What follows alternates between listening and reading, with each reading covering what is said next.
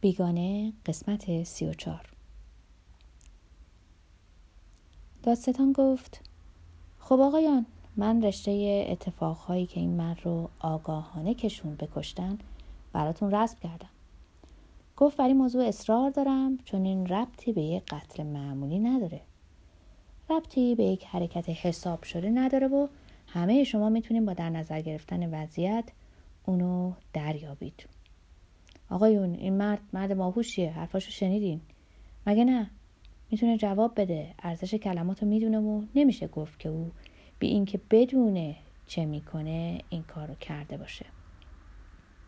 شنیدم و متوجه شدم که منو باهوش خطاب کردن، اما نمیفهمیدم چطور صفات یه آدم معمولی میتونه به اتهام‌های کوبنده علیه یک گناهکار به حساب بیاد.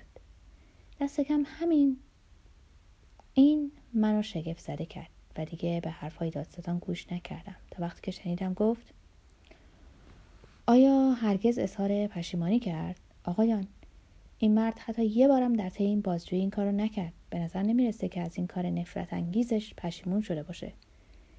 در این لحظه او به طرف من برگشت و منو با انگشت نشان داد و همونطور که به ذله کردن من ادامه میداد، به اینکه واقعا دلیلش رو بدونم.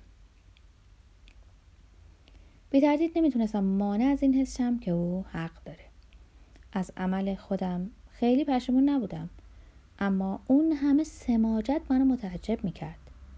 دلم میخواست سعی کنم با صمیمیت و علاقه براش توضیح بدم که هرگز در زندگیم واقعا نتونستم پشیمون چیزی باشم.